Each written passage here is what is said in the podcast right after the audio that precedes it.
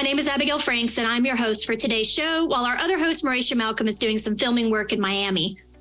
Numerous studies have shown that mindfulness and meditation are incredibly beneficial to our health and well being, and many are drawing connections to the practice's ability to increase engagement and avoid burnout. However, in an age of nonstop notifications and divided attention, coupled with the stressors of climate change, mindfulness may feel like a privilege only a few can achieve or access. Guest speakers Knellee Bisram and Piero Falci from the organization AHAM Education dispel that myth and more in this episode, urging all of us to understand that when we practice mindfulness, we aren't just practicing for ourselves, we are practicing for the world. Climate justice, y'all, it's real, it's here, and it's about time we listen to folks like Knellee Bisram and Piero Falci. All right, let's get started with the show. This is Climate Justice Y'all, a podcast dedicated to lifting up and centering the climate and environmental justice movement in the South. Despite the South being the most biodiverse, diverse, and one of the largest economic engines in the world, we are underfunded and often barred from the decision making table. Because of that, we decided to pull up a chair and amplify the stories of communities in the South that are hit the hardest by the climate crisis. We're using good old fashioned storytelling to shine a spotlight on these Southern leaders from all walks of life, putting in their blood, sweat, and tears to transform the region. The usage of y'all in the title is on purpose. We are honoring our Southern heritage of creativity, resilience, and ingenuity. Climate justice, y'all. It's real, it's here, and it's about time y'all hear what we have to say. Good morning or good afternoon, whenever y'all are listening to this. Today, we have an episode that I think y'all are going to really love, um, especially. Well, you know, I love it, and hopefully y'all will love it too, because we're going to be talking about um, healing yourself to heal the planet and why it's important to take care of ourselves in this fight. Um, but first, let's get our fantastic guests introduced and get them to tell you about themselves. So, Knellee, if you could start first, please introduce yourself, your organization, and where you're calling in from. Hello, everyone. Yes, so my name is Knellee Bisram. I am um, here in the the land of the Taino, the Tequesta, the Seminole, and what we currently know as South Florida uh, in Sunrise, Florida, near the Everglades. Um, and I am the founder and CEO of AHAM Education. I'm also the lead representative to the United Nations. Um, and we are a member of the Southeast Climate and Energy Network. Um, I'm also a mindfulness student and teacher. I've been practicing for many years, for most of my life, and teaching for the last, I don't know, 15 to 20 years. Um, and AHAM Education is the it's an um, NGO. I like to call it a social investment initiative uh, with a 501c3 status here in the United States, where we work transnationally in the U.S., um, in Latin America, and the Caribbean. Um, and our mission is to touch a million people by 2025 with tools that empower especially young people and underserved communities, um, empower them with tools that cultivate presence, positivity, and peace. Those are the three pillars of our work. And so um, we see the work of climate justice, of healing the uh, of the healing of the planet and healing people as intertwined. And so that's one of the kind of the ways in which we we bring um, presence, positivity, and peace to individuals, communities, and the world. Fantastic. Thank you so much, Knellee. And Piero, please introduce yourself. What's your where you, you seem to wear many hats alongside Knellee, and uh, where you're calling in from? Well, uh, hello everybody. My name is Piero Falci, and I'm calling from South Florida, just like Knellee. I am, uh, we're neighbors, if you will, living in cities not too far away from one another, and we do programs together. So I am, I like to introduce myself uh, by my main activity, which is I am a mindfulness meditation and mindful living teacher. So I teach uh, mindfulness techniques and several programs, several, one of, some of them very well established programs, such as the mindfulness based stress reduction program, um, program that was created more than 40 years ago. And uh, other well established programs, mindfulness for teenagers, uh, teaching relaxation techniques for populations with trauma through the model of the mind body skills groups uh, that uh, both Knellee and I teach um, uh, sometimes together. So uh, I am also a board member of AHAM Education. And um, one of the things that uh, we I am especially proud of is uh, the program that we teach called Be Nature. Um, our idea is that we are not a part of nature, we are not in nature, but we are nature, something that we try to infuse in the participants of this, sometimes a workshop, sometimes a retreat. And I am, I'm also an author. I like to write, and um, my latest uh, my latest book is actually a three book series called um, Mindfulness and uh, for a Better Mind, Life, and World. And in it, I ex- we talk about how mindfulness can help individually somebody, but how can mindfulness is something that is necessary for the healing of the world. So I'm very happy to be here, Abigail. Thank you for having me.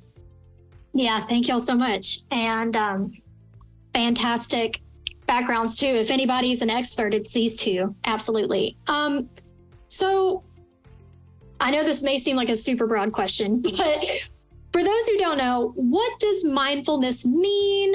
What does it mean to you? And why is it important, um, especially for our communities? Because I feel like a lot of folks, especially if we're talking about the Southern region in general, mm-hmm. um, a lot of folks endure so much stress and we're enduring amplified stressors and like different exacerbators or stressors with climate change. So, what is it? What, sorry, what does mindfulness mean to you? Is what all I'm trying to say. We'll start with Pierre and I'll hand it back to Nellie. Okay. Feel free to jump in whenever y'all are ready. Mm-hmm. So, so mindfulness, there's a operational definition of mindfulness. Mindfulness is the awareness that arises from paying attention on purpose to whatever is happening in the present moment with an open hearted curiosity, without adding commentary, without rushing to judge, just observing life. So, I when I say that I teach mindfulness meditation and mindful living, I think I think it's a more precise way of of explaining what mindfulness is. Mindfulness meditation is the practice, and mindful living is the game. If you create uh, a, a simile with sports, right? So you practice a series of techniques. So meditation is one of the techniques in mindfulness that we practice, but we can practice mindfulness walking or mindful walking, mindful eating, uh, mindful movement, mindful sitting meditation. So there are many techniques that you practice. But what for? Well, for you to live more mindfully, for you to bring attention to your life, for you to be in the present moment I like the quote that says, uh, whatever happened in the past, when it happened, it actually happened in the present moment. And whatever will happen in the future, when it happens, it will also happen in the present moment. So it's super important for us to be present because it is in the present moment, in the here now, that we make decisions that are going to affect the quality of our lives and are going to affect uh, the future of the planet.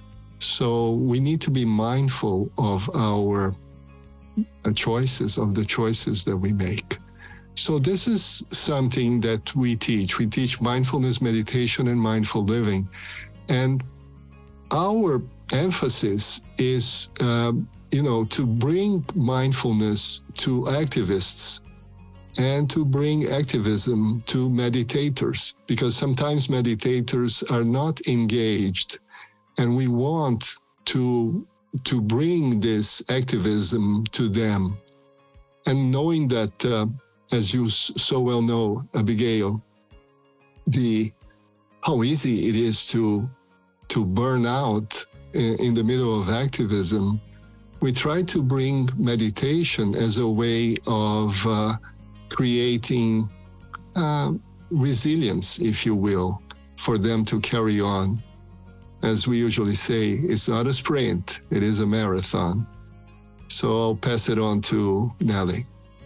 So uh, everything that Piero said, thank you, Piero, was uh, so well articulated, especially this notion of, you know, we're playing this game, right? And we need to practice in order to play the game. So, so yeah, so, you know, what mindfulness means to me really is survival.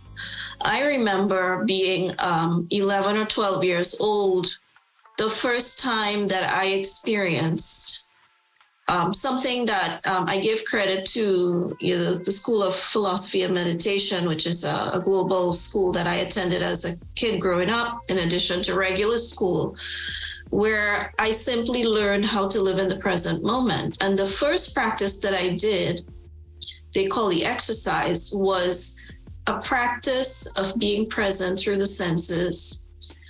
Um, you know, just paying attention to what is happening right now. So even right now, for, for those that are listening, you can practice mindfulness by simply listening to the sound of the voices on the podcast, by noticing the emotions that are or the thoughts that are coming up for you as you listen. And so the interplay of experience in the present, noticing what's happening through our senses, noticing what's happening um, in our in our minds and heart states. In other words, the full di- the full dimension of human experience. If I go back to my experience growing up, I discovered at a young age through that experience of living in the present, whether I was meditating or whether I was washing dishes or whether I was um, sweeping the floor, that we could practice all of the time as long as we remembered, but that we could also train ourselves to practice, right? And so there's this way of explaining mindfulness, which is, which I experience, which is what does the state of it feel like, right? There's a state when we practice of expansion. There's this, whether we're, you know, there are different ways, you know, if we're going to get technical of being aware, we can be aware in a very focused way. We can be aware in a very expansive way. But most of the times when we come into the present, the quality of the awareness that we experience informs the way that we see the world. And when I was growing up, many times I had this experience in practice that I was not separate from the person next to me, and I was not separate from anything. I wasn't separate from the tree or from the earth. And so I discovered that through my mindfulness practice. And I feel a sense of, of deep gratitude because I think that the work that we're doing today, in large part, is informed by that view. Um, a view that is not something that someone told me or something that was, you know, um, even as it was being taught, it was not something that I, I was asked to believe. I didn't interfere with any belief systems that was in my home at the time, but it was simply a way of being in relationship to myself, to other humans, and to the planet that allowed me to then make choices about how I wanted to be and who I wanted to be. And obviously, I'm still learning and growing as an individual.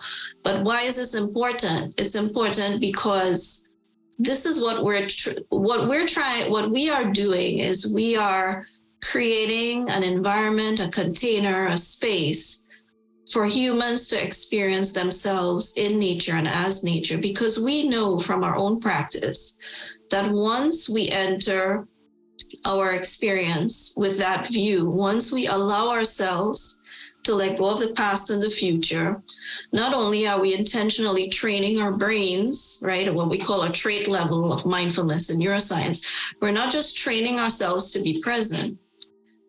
We're also allowing ourselves to, our bodies and our hearts and our minds to, to regulate to become regulated.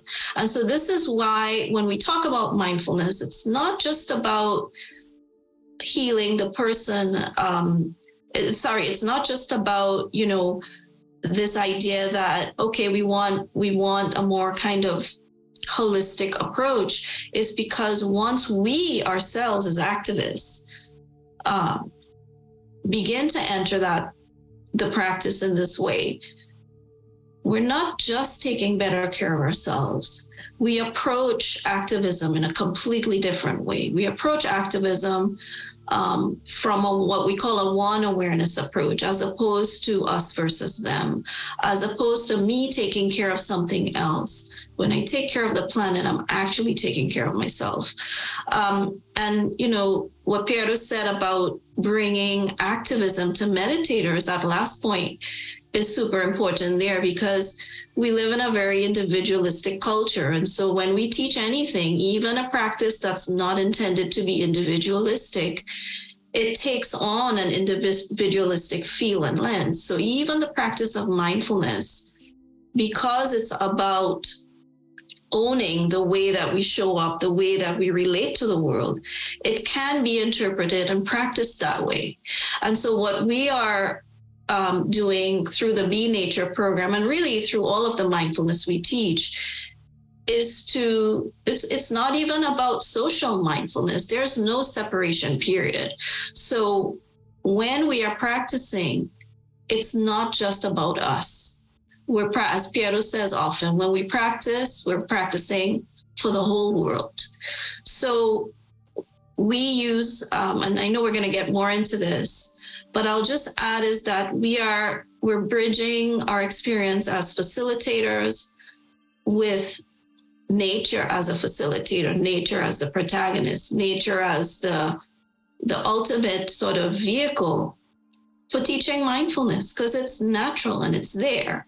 And so we're really, as facilitators, you know, in our own imperfect way and through AHAM education, bringing this both into at the very grassroots level offering spaces where people can have these experiences but then also taking it at a, to, to an advocacy level through sen and through um, cop and through the un so it seems like a simple practice and it is but it's very transformative. And, and i think that's why we're so um, passionate about this work wow. Wow. I am just like taking notes as y'all are writing, just full disclosure, because I'm writing down these quotes because they're so good. I mean, I really, you know, full disclosure, I've been in therapy for over a decade and I've been trying to practice mindful well not trying to practice mindfulness. I've been practicing mindfulness and learning. Um, do or do not there is no try. But uh, you know, I love that y'all brought up that this was that it's holistic. Um, I also love that y'all both brought up how mindfulness and being in the present and really focusing on like how do I put this? When you are truly in the present, you cannot ignore what's going around you.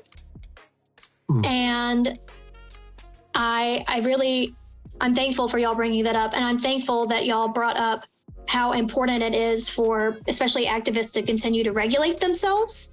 Because oh my god this work can be so emotional and it can be and honestly depending on where you can are where you are and where you're doing the work and how you're doing it, it you can be traumatized or exposed to trauma. And so y'all kind of mentioned it already but i would love for both of y'all to kind of go into this further. Um, since the title of this episode is called Heal Yourself to Heal the Planet, um, how can practicing mindfulness help us heal our communities and our planet? Y'all both mentioned about regulation.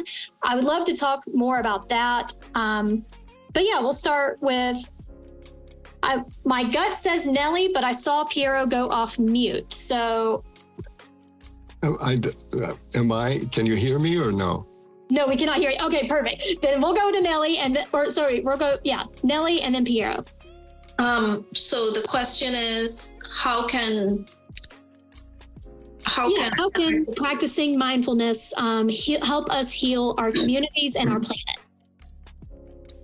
Yeah, so I mean, so you know, if we look at it from a neuroscience perspective, right? Um, there's there's a lot of, of research on what mindfulness does, um, whether you're an activist or in any role, right? It's just the power of the practice to as a tool for awareness, self-regulation, um, all of the components of, e- of emotional intelligence, which also have to do with, um, in addition to awareness and regulation, have to do with relational skills, empathy, and compassion.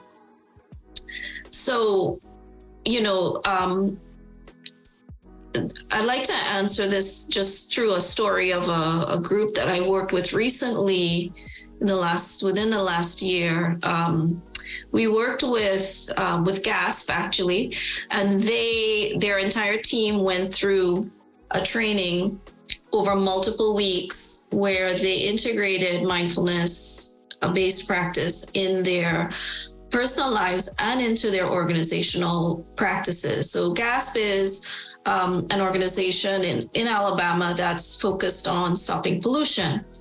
And so, w- um, what the staff kind of revealed, the, the common thread were two things. One was that even though they knew that self care was important, they were not making the time for it. So there was something, there is something about going through a process that's highly experiential where we learn these practices, right? So it's not enough to know what we're saying is true. What's important is for individuals to allow themselves to go through a process where they actively learn with the guidance of an instructor. Um, um, I love apps, but I don't think apps help. I think apps can help to sustain practice, but not necessarily to cultivate a practice if you haven't done it before. Um, and so they taught. So most of the, the, the the staff said that they took better. At, by the end of the training, they found that they were taking better care of themselves. That eco grief and climate anxiety, which is very real, especially for the young activists, and two of them were young Black female activists living in communities that were not engaged in in climate activism even though they were the most affected by it. Um, and so they found that dealing with both the grief and the anxiety around knowing what was happening in their community and having the ability to communicate, because one of the things we teach in our program is mindful and nonviolent communication. And so they, um, as a team, actually used the formula that they, they got in the training of how to apply mindful nonviolent communication in the way that they were talking to peers in their network and also in the way that they were advocating to stop pollution in their state. Um, the director even shared that, you know, and and and and he and there's more on this in a documentary that we're coming out with where they gave these testimonials about how it helped him as a leader to communicate with his staff because there's a lot of internal issues that come up even within the movement. So, I mean, these are just some concrete feedback that we've received from activists. Um, so it's not just about self care, it's also about how are we advocating? It's also about how are we building bridges in the way that we communicate? And are we successful? Are we solving a problem today to create another problem tomorrow. Um, the other thing that I'll say, and then I'll let Piero um, share, is um, his his views. Is that this notion of so it's heal yourself to heal the planet, and it's also heal the planet to heal yourself, mm-hmm. right? So we we have also found through some of our community engagement that when we invite people into natural healing spaces um, who may, when I say people, people in the community, right? So we have a BIPOC community of practice that meet on the beach to meditate. And what we've found is because they've built a more of an affinity with nature, when we started doing what we call the mindful beach cleanups, they started to become more and more aware of how taking care of the planet was part of their healing journey. So these are people who were not engaged in activism at all for the most part.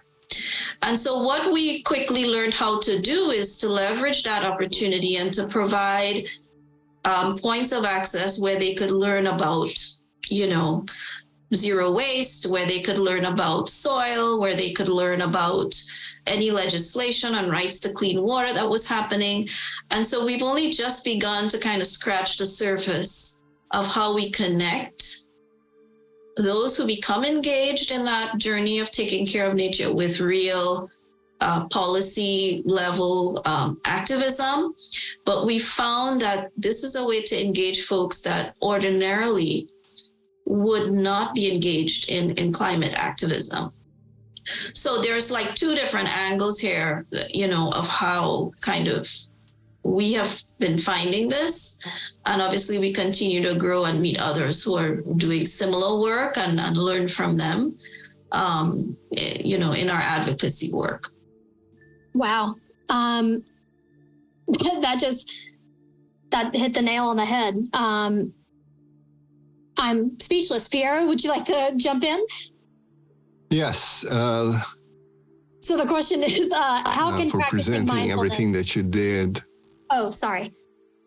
No, uh, I just want to make sure that uh, you can hear me and you can hear me well. You sound perfect. Good. So I want to thank Knellee for everything that she, she has presented, uh, the work that we do. What comes to mind are a few things. Why practice mindfulness, right? Well, sometimes we think of this on a selfish way, but when we're practicing mindfulness, we're not doing this for ourselves alone. Whenever I end uh, our mindfulness practices, I usually say, we bring our hands together to express gratitude to each other for showing up, for being here, and for practicing. And we bring to mind once again that our practice is not selfish. We do not practice for ourselves alone because our practice benefits the entire world. So we bow to each other in gratitude with a thankful heart, saying, Thank you for your practice. So the idea is that when we practice, although it has a personal benefit, it, it's benefiting the world, right? And so, why the, why the practice is important? Well, the practice uh, transforms us. It's transformative.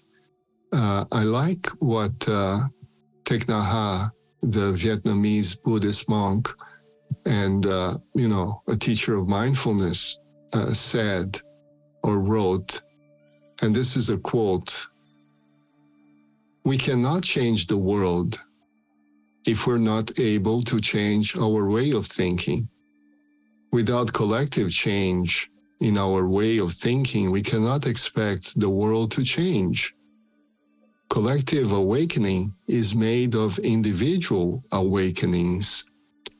If you are an activist and you're eager to do something, you should begin with yourself and your own mind. So here is very clear. He's saying, okay, uh, there's a way of, of participating in this activism. I'll give a personal um, story. I live very close to the beach, and pretty much every week, a few times a week, I go to the beach early in the morning when the sun is coming up and I do a beach cleanup. Uh, I did this this morning, for instance. Mondays are days where the harvest of trash is bigger because people come to the, during the weekend and leave stuff behind. I'm very concerned with uh, plastic pollution uh, everywhere, especially plastic pollution in the ocean.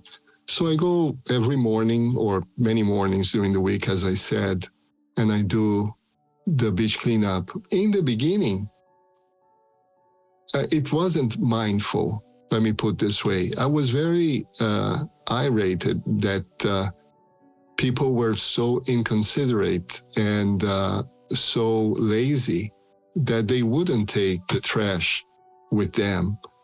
And this is not a remote beach. There are trash bins at walking distance and it's so easy. But people would leave, and they usually leave bottles and cans and carton and plastic, a lot of plastic. But uh, then I realized that I could uh, change my mindset and I could approach that practice of beach cleanup in a mindful way. So instead of judging people, instead of criticizing people, instead of being uh, upset by carelessness, I was just doing it. And this uh, showed to me that I was not wasting energy, that I was able to do the work, the same work that I did before when I was upset. I was doing the work without losing energy uh, because I was judging, criticizing people. So, this is an example when you bring mindfulness to what you do, when you bring mindfulness to the present moment, you can save energy and perhaps you can be more effective. Uh, and uh, and uh, I think that um, Knellee said, well, there's different levels of awareness. I like to uh, I like to talk about six words that start with the letter A that I think are important in this practice of mindfulness. The first one is awake. So most of the time, we're not awake, we're sleepwalking through life. So mindfulness is an invitation for us to wake up. Am I awake? Am I really here now? Or am I lost in the past or visiting the future? The second one is alert. An alert for me is a kind of expansive awareness. I mean, I am alert of what's happening in my environment. I am alert to what's happening in the world, to the planet. Then the third A is attentive. And attentive has to do with focusing my attention and shying away or staying away from distractions. So I'm here, I'm talking to you. I know that I'm talking to an audience right now. So I'm present, I am attentive. So if I am awake, alert, and attentive, then I am aware. And what happens is that when I am aware, I become appreciative. So there's a new component that shows up. I start to appreciate the beauty that surrounds me. And you know, I go around and I see magic. I call the three M's the magic, the mystery, and the miracles all around me. So uh, you develop a love for the planet. It's like I feel the breeze, I feel the warmth of the sun, sense the leaves. That's magical.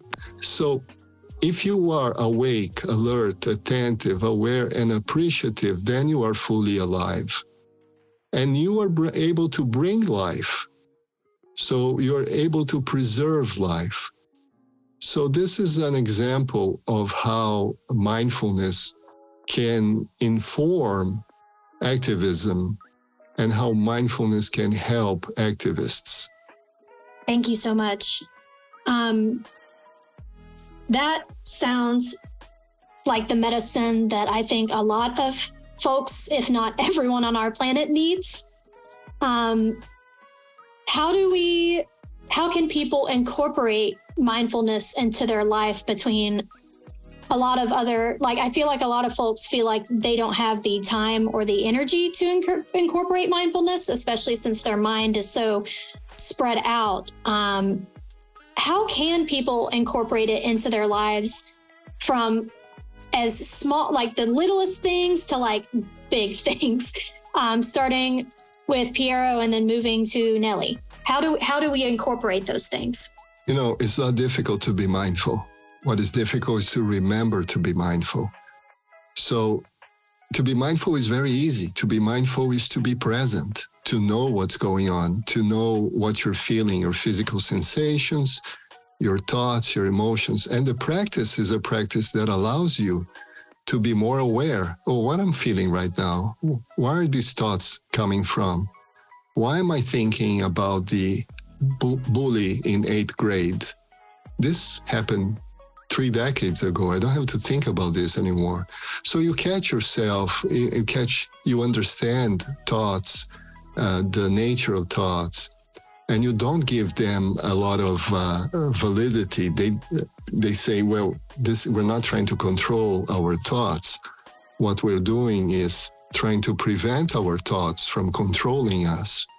And this is what you do with mindfulness. So, mindful living is being present, being uh, as much as possible uh, uh, aware of what's going on in the present moment. So, you can practice mindfulness all the time. I mean, uh, I'm taking a shower. Uh, am I aware that I'm taking a shower?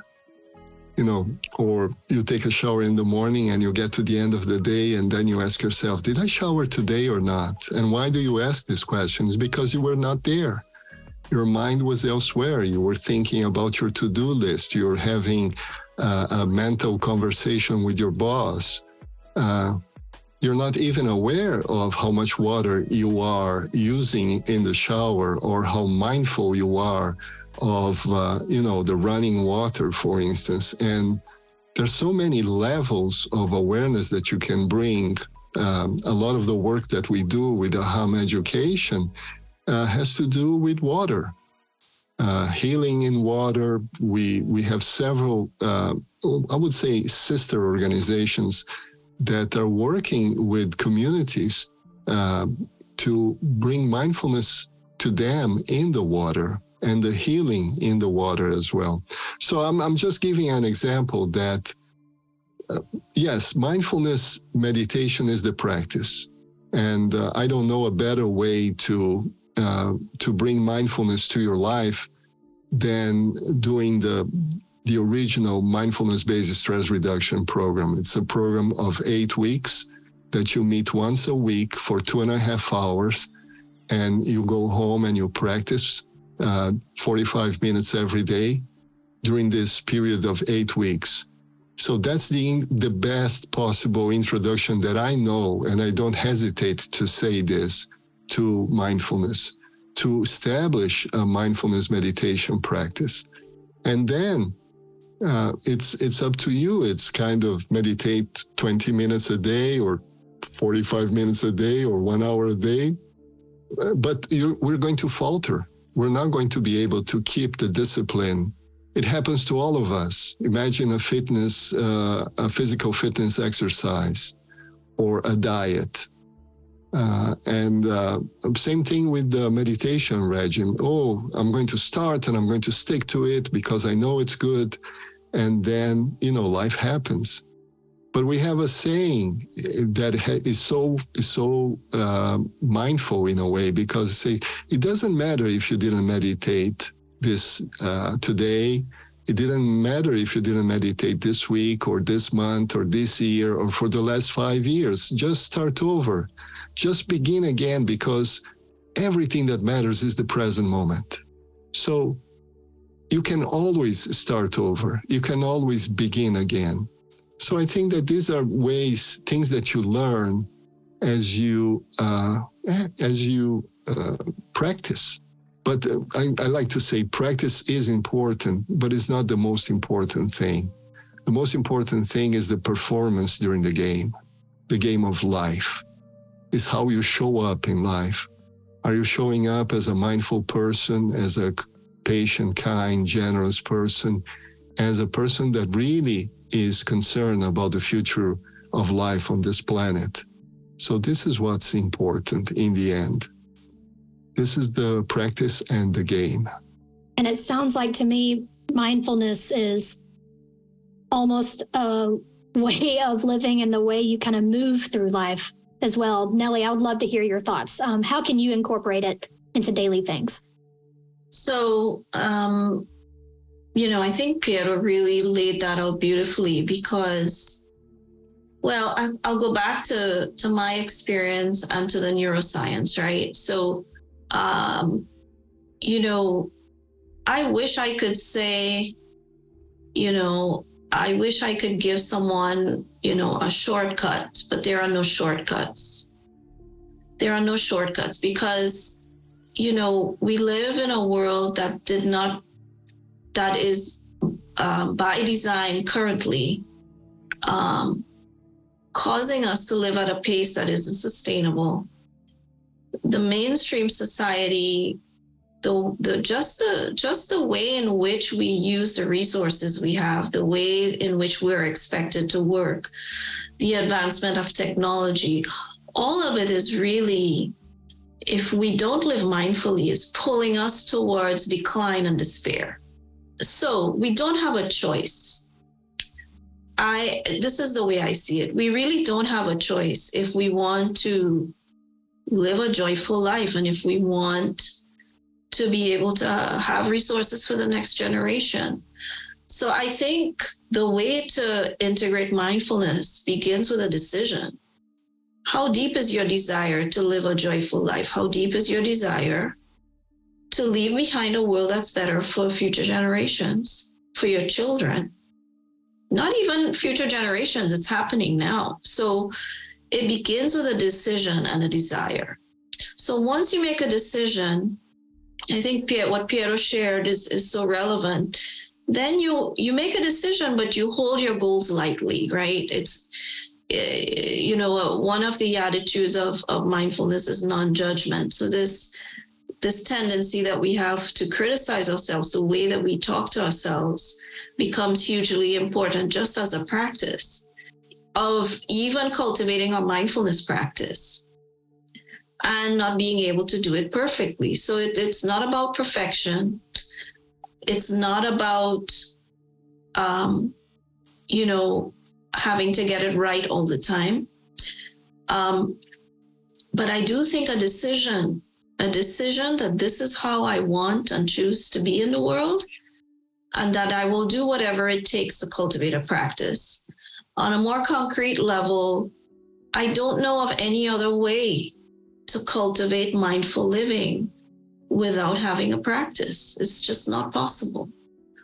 So, unless you're like the Dalai Lama or or or, a, or one of the sages or realized of the many realized souls that have walked the earth, we all have to find a way to practice. Now, that can look different for different people, but what whatever the practice is, wherever if if you learn it through the mindfulness based stress reduction program, and as a teacher of that program, I do agree that it's it's one of the best ways to learn mindfulness and to cultivate a practice. It requires commitment. So, but there are other ways, right? And so once you made the decision then set aside the time every day when you wake up before you go to bed. You decide when that is, but without sitting in silence. Um, and we do practice walking meditation. We do many practices in nature, you know, even going outside and feeling your feet in the grass, whatever it is. Um, for me, the ingredients have to be stillness, silence, where there's no there's nothing external that's getting in the way of being with what's happening in the present moment. There must be some time set aside on a regular or daily basis where we're coming to terms with that. Because that is the foundation for remembering. Piero talks about it's not difficult to practice, difficult to remember. So the neuroscience validates this that that when people cultivate a routine, a habit, right? And this is true for physical exercise. When we build that muscle, we change the default patterns in our brain. We remember more and we practice more voluntarily. And that's what supports mindful living. Because when I'm washing the dishes, when I'm in the store, um, I use this example a lot. If I'm in the mall, I get caught up in the fashion, I get caught up in the in the egoistic desires to have things, and then I wake up. Mm. I wake up because I'm practicing. I wake up and I I realize, well, I don't need another coat. I have a coat already, or I need a coat, but let me look at the label. What is it made of? Is it going to go into a landfill, or is it something that's going to be able to biodegrade?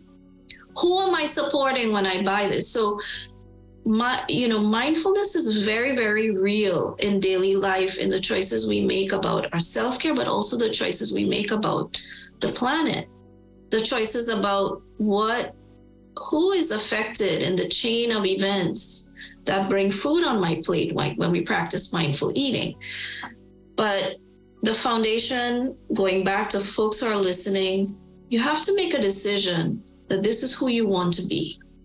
And then you need to figure out how am i going to practice every day? And that's between you and however you learn that practice, whether it's five minutes a day, 10 minutes a day, 40 minutes, whatever the time is that you practice regularly, because that is going to lay the foundation for your brain and your body to wake up more frequently in daily life. And and you will see the change. I mean piero and i have experienced this in our lives. If you talk to anybody that have been through this journey they will tell you even when you feel like you've fallen off the horse for a long period of time, the fact that you made a conscious decision and you planted that seed, you will always come back to the practice, even when you falter. Mm-hmm. So for me, that's hugely important to be very intentional and to not be like, oh, I'm going to integrate this into my self care. It, it cannot be haphazard. It has to be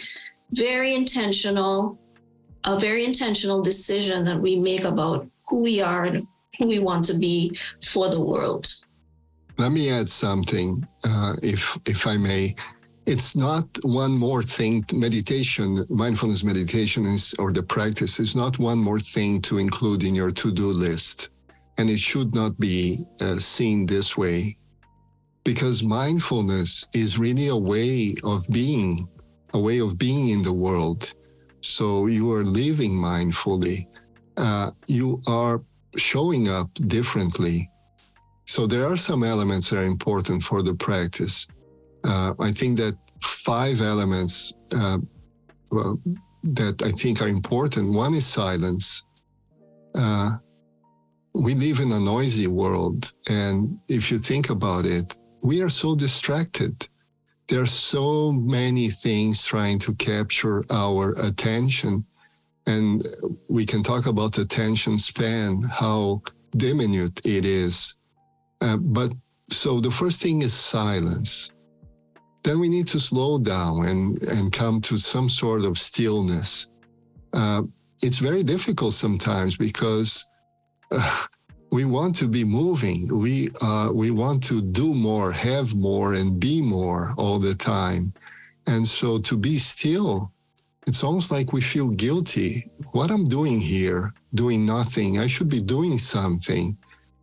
Then there is an, a component of solitude, um, uh, to be alone, right? Uh, Blaise Pascal, the 17th uh, century, philo- uh, century philosopher, he has this beautiful quote. He said, All humanity's problems stem from the inability of man to sit quietly in a room alone. So imagine if we were able to sit quietly, all of us, in a room alone. Uh, perhaps we will not be uh, creating this uh, madhouse that we are creating, right? And then the other uh, element is simplicity. Mindfulness itself is, or mindfulness practice is very simple. There's nothing complicated about uh, sitting, being there, and observing. So I think that silence, slowness, stillness, solitude, and simplicity can lead to some fruits like an expansion. You can experience serenity. You grow in selflessness, meaning that you don't, you're not so much self-centered and you become other-centered yeah, and you kind of surrender to the callings of the world and you become of service to others. So that's the beauty of mindfulness leading to activism naturally. It's almost natural. I mean, you, you experience that expansion, you experience that serenity, you experience that uh, uh, selflessness, as I say, you surrender to what's calling you and then you become of service to others. So I just wanted to add that. Thank you Thank so you. much.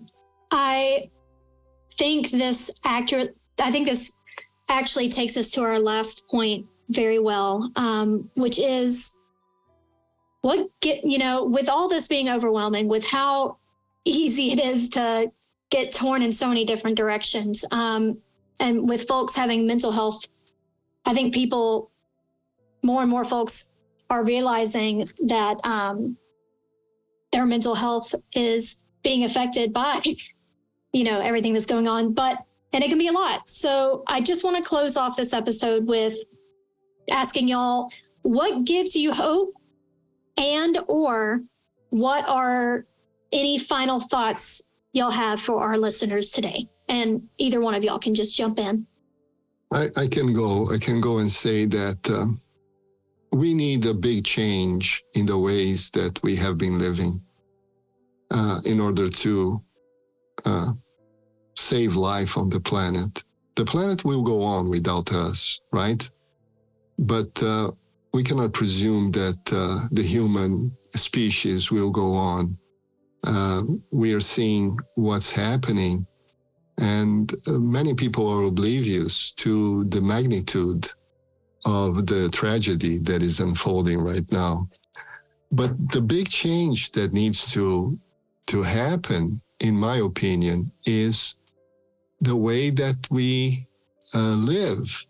Uh, we are obsessed with uh, consumerism and growth. So if you think about how we measure the success of a country, is by the growth of the GDP. And what is the growth of GDP? More production, more consumption. If you think about success in the personal level, how is it measured? Oh, it's the one who consumes the most, who has um, accumulates more, who has more toys, and, and probably the one who generates more waste also than anybody else. And what is the the the the the measure of success? It cannot be growth, you know, anymore.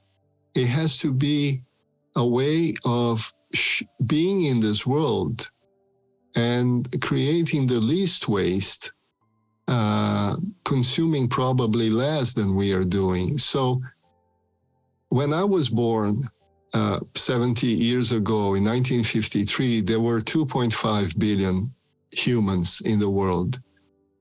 During my lifetime, I have seen the population of the world more than triple. So from 2.5 billion, now we are at 8 billion people in the world. And we're putting an enormous pressure on the resources of this planet. Everything, uh, from land to water to deforestation. I'm not going to go through all this, but you know exactly what I'm talking about. So I think that one of the things that needs to change is really a change of paradigm.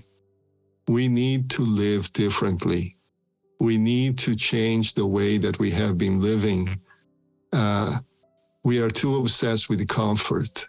We're too obsessed with uh, doing more, having more, and even being more.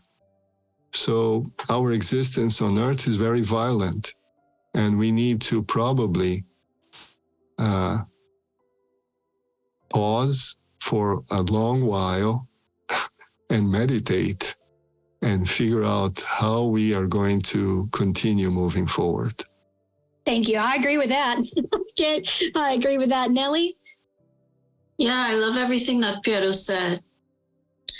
You know, and it reminds me um, so we we recently Aham Education we led a delegation and Piero was uh, was there. He was there virtually. We led a delegation to the U, UN Water Conference.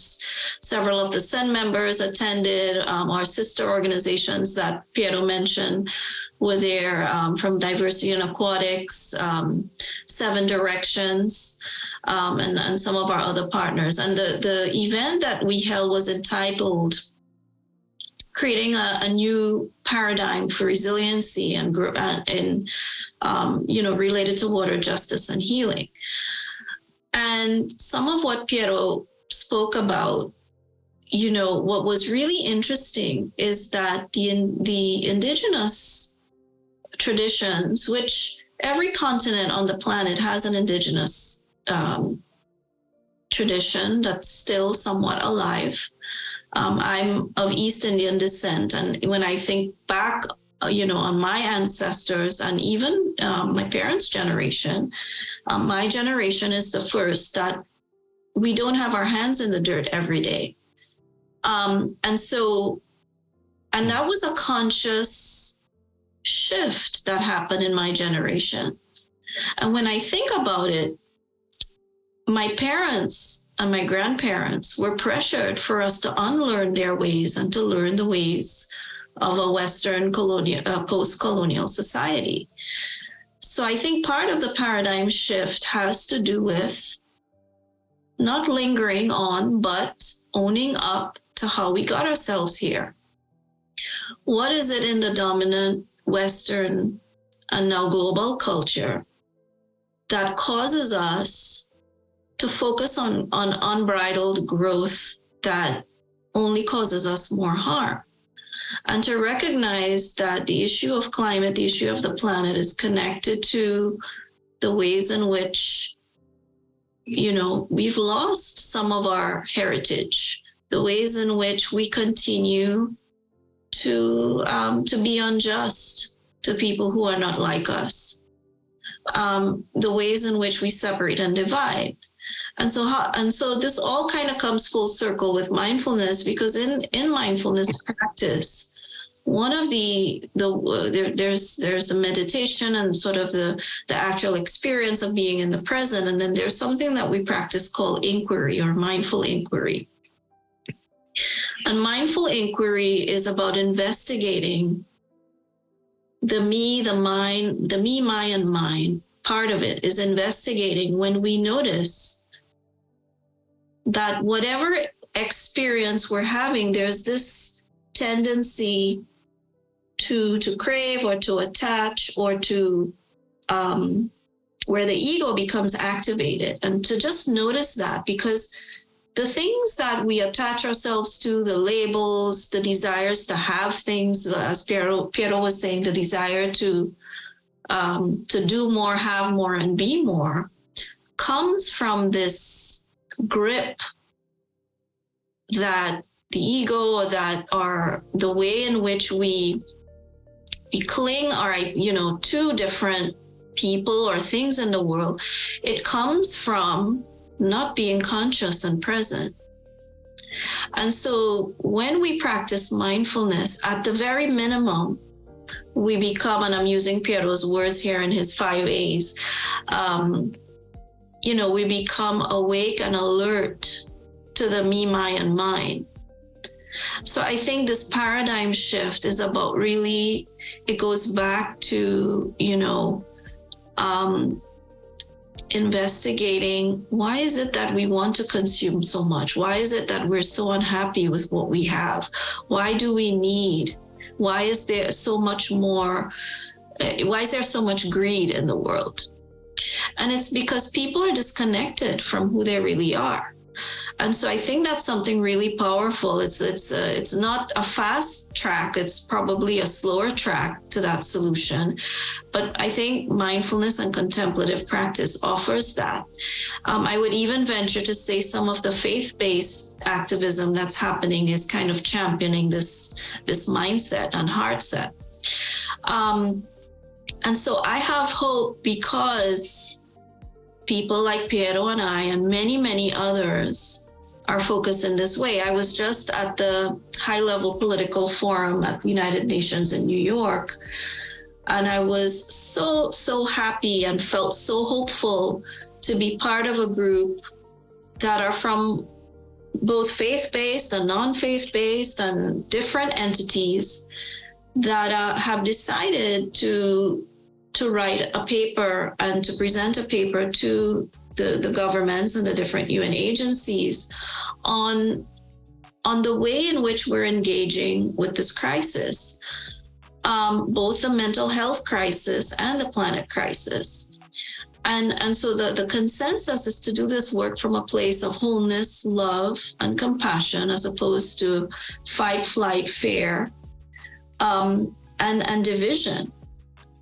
Um, and so you know, that gives me hope when I find that there are other people silently, they're not in the headlines, they're not on stage all the time. But I believe that there is a, a I have a sense, maybe because I'm in this bubble, that there is a silent revolution happening where people are waking up to themselves because they have no choice. The, the way that things are is not sustainable. And some come to it by force, and some come to it because they make a decision. Um, so that makes me hopeful. The other thing at that same event, I had kind of, and even before this, I had this, you know, um, sense of, you know, um, well, it wasn't an epiphany, but I, I, I connected more deeply to the importance of youth leadership and voice, which has always been important to AHAM education.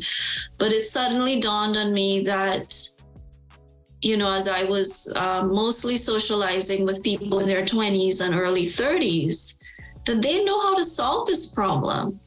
And we need to stop just giving them, um, you know, a voice as a form of tokenism you know, we really need to let them drive this change. And I was, you know, I felt so rejuvenated being around them. Um, they're very practical, this new generation. Um, and I really think that um, I'm hopeful because they are not taking no for an answer and they are they're taking the future in their own hands so um, you know we are more and more working to empower young people. We're training them to be leaders and we're training them to do what we do so that they're equipped. They're equipped to do this work in a way that's wholesome and sustainable for themselves. Hmm. Um, the last thing I'll say is that, you know, um, the late Sir Ken Robinson, who is an education activist, um, he he said one time and i was listening to a talk that he did and he said that you know we're not really here to save the planet. We're here to save ourselves because the planet will just shake us off like a bad rash and continue rejuvenating right? I remember when the pandemic first started the first the first few months we heard stories of clear skies that were once cloudy and overcast every day with smog and smoke we heard that animals were emerging and walking in the streets. We saw images of nature rejuvenating itself. And it made me think is anybody studying the power of nature to rejuvenate itself? Where is that information? So that made me hopeful because I, I really believe that in the abundance and in the regenerative power of nature, in spite of us, and so even if it means that we destroy ourselves, I think that, you know, nature will thrive and survive and will show us, will show us the way if we don't listen. So that's kind of a, a bittersweet hope, but it, but but I, I I don't think that there's um, I choose to you know I choose to believe that that there's a way out and we're we're ingenious uh, species and that we know the answers. We just need the will and the political will to make it happen. Hey, y'all, real quick before you go, post editing Abigail here. Um, after we got done recording, Knellee and Pietro brought up some really awesome information and action steps, and honestly, some direct ways you can get information about how to begin your mindfulness journey directly from some experts themselves. And so please stick around to hear this little bit. And honestly, it ends on such a good note that we couldn't cut it out. All right, thanks. Enjoy. So, kind of going back to how can folks integrate mindfulness into their um, into their activism, into their daily life. AHAM offers uh, courses, uh, mindfulness based stress reduction courses. Um, I'll also let Piero kind of speak to his uh, offerings outside of AHAM education. Um, we offer on a, on a regular basis. But through um, the work that we're doing at the UN, at the United Nations, you know, we're an organization with consultative status to the United Nations, and we're also a member of SEN and many other um, groups that are working towards climate justice and well-being. so we offer uh, in-house training to any organization or group that would like to uh, incorporate or integrate these practices both into their kind of staff policy and well-being but also into their strategy for the work that they're doing on the front lines. Um, and then we are also building awareness through a film called Healing People, Heal the Planet. This is a, a film about the story of AHAM's work that was funded through the Film in the Field project, a collaboration by SEN and Exposure Labs. So we're really excited to announce um, that the by the time you all are listening to this, that the film is will be launched um, during Climate Week, and you will have the opportunity to see the film through uh, various opportunities that we'll we'll provide. Um, lastly, I'll say that I was really, I am really honored to have worked very closely with Piero in creating the Be Nature program. So we spell it B dot Nature program, and the Be Nature program really encap really um, uh, captures what we've been talking about, bringing mindfulness to activists and bringing activism, eco activism to mindfulness. And so the idea is through building eco awareness, we cultivate eco affinity, and through that eco affinity, we engage in eco action.